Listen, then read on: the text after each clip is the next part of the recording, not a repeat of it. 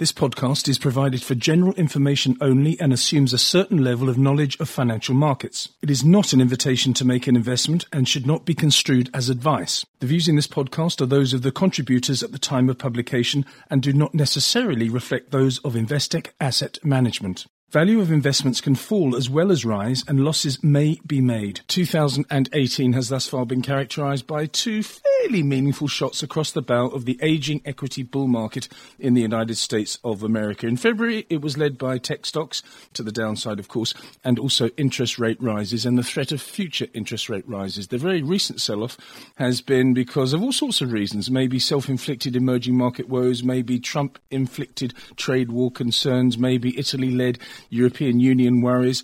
Also, the Fed rate hikes, of course, as the US economy booms, just like back in February. And also, just like back in February, the tech stocks coming off very significantly. I'll throw in there the Saudi situation, which to me threatens the market for the short, medium, and the long term. But anyway, if we go back to a chat that I had with Michael Power, strategist at Investec Asset Management, a few months ago, he came up with a piece that we focused on all those months ago when he said Trump does not understand or like global global supply chains. The article went on to say if he breaks them, especially as they refer to big tech like Apple and Amazon, plus the chip companies, he risks crashing the Dow and S&P as the FANGs have driven performance and much of their profits are founded on supply chains rooted in China. Michael Power is on the telephone now with me. I told you so, Michael, you must be saying to yourself.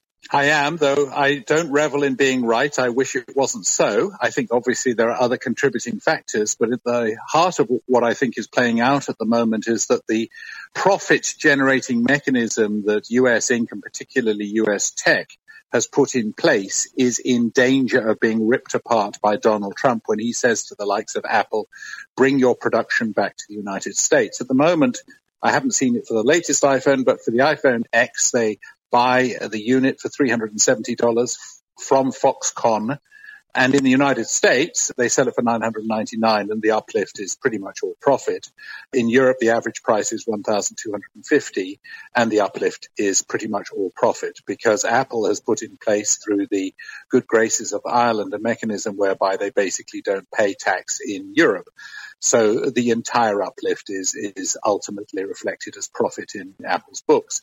And if Donald Trump chooses to upset this supply chain, which is exactly what he's talking about doing at the moment, the entire foundation upon which not just US Inc., but the stock market, especially the recent bull run, has been founded, is in danger of uh, coming to an end.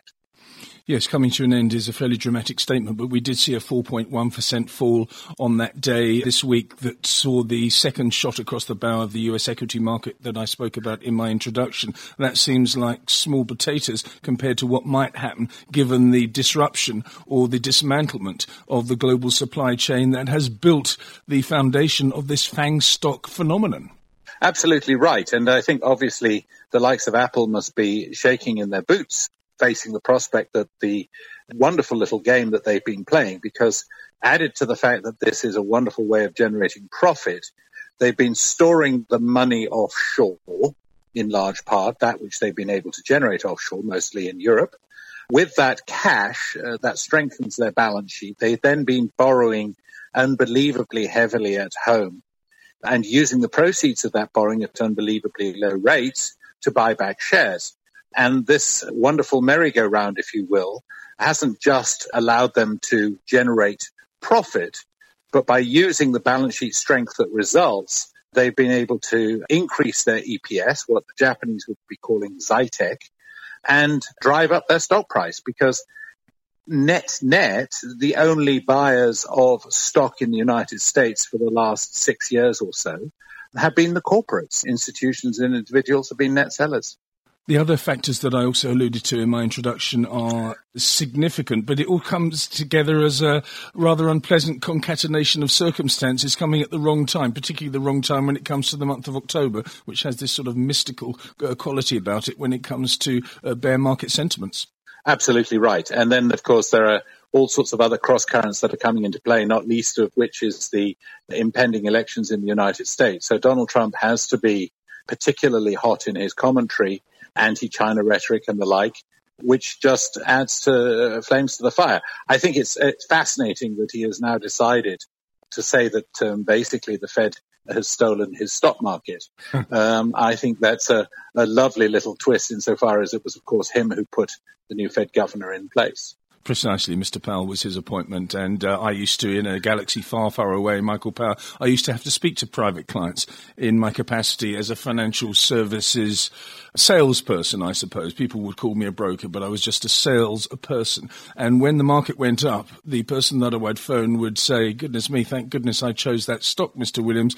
Uh, I'm really glad that my account's looking so good. But when things went badly, of course, it was my fault and everybody else's fault. Mr. Trump is the ultimate bad private client. When it comes to Saudi Arabia, I looked at this over the last few days and I thought to myself, this is actually quite serious. And it's either going to be damped down quite dramatically and we'll forget all about it, or it's going to grow into something if the media has nothing else to talk about. Luckily, it's got hurricanes and, and bear stock market potential to talk about. But this one looks quite dangerous to me. Would you agree that it could be the cherry on the top of a bear market cake? I, I don't think it would necessarily be the cherry, but I do think the Saudis have something to answer for. I think that were it to have some impact on the oil price, and say, for instance, the oil price spiked to 100, then indeed that couldn't be the ultimate sort of nail in the coffin of this bull market. But that Saudi story is obviously further bad news, if you will, that's feeding into the uh, grist into the mill at the moment. And it's actually quite difficult looking around at the moment to find good news. Back in February, I was hosting the Investec Asset Management Taking Stock Roadshow, and this first jolt, as you put it, was playing out before our very eyes as we sat down and presented to an adoring public all those months back. This time, do you think it might develop into something more unusual, or again, will it just be a blip on a long term chart to the upside? Well, my sense is either Donald Trump or if he loses control of the House of Representatives, uh, the US political system will basically stop this madness within a month and reverse a lot of the rhetoric, uh, the anti-Chinese rhetoric, the associated unraveling of supply chains that it entails. If Donald Trump loses uh, the House of Reps, which looks like he will, I think that we could see a different tone developing in the second half of November. My concern uh, is A, the damage that can be done before then. And I think the Chinese are, are not amused. And indeed, no, there are lots of other people, the Europeans are not amused by what's going on at the moment. The Canadians have not been amused. Even the Mexicans, although they've covered it fairly well, are not amused. So I think there's a sense that, you know, this is uh, not just a one-off. This is, is part of the unpredictability of the office of the president in the United States at the moment. And while I think that there may be some attempt to put balm on markets after the midterms, I'm not sure it's going to work. Michael Power, thanks so much for your analysis. Michael Power is a strategist at Investec Asset Management in Cape Town. In South Africa, Investec Asset Management is an authorized financial services provider.